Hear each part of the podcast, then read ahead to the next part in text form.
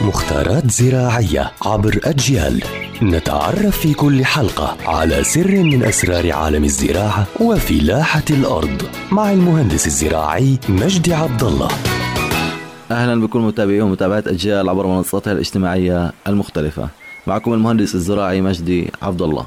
طبعا كثير من النباتات اللي تزرع في فلسطين وهي مفيدة جدا آه، صحيا وتغذويا للناس. منها هي نباتات الميسفلورا فالميسفلورا طبعا من أقدم الأشجار الموجودة على وجه الأرض وتوجد في دولة فلسطين لها منظر خلاب دائمة الخضرة ثمارها زكية وندية جدا ومفيدة جدا للإنسان ولصحة الإنسان. فبنصح كثير من الناس أن يزرعوا هاي الشجرة وهي الكوكتيل أو الميسفلورا طبعا شروط زراعة الكوكتيل أو الميسفلورا دائما إنه يكون الري بالأسبوع مرتين لثلاث مرات مع فحص التربة لأنه في أيام تيجي حمل زيادة فأنا بحاجة إنه أروي كل يوم على سبيل المثال.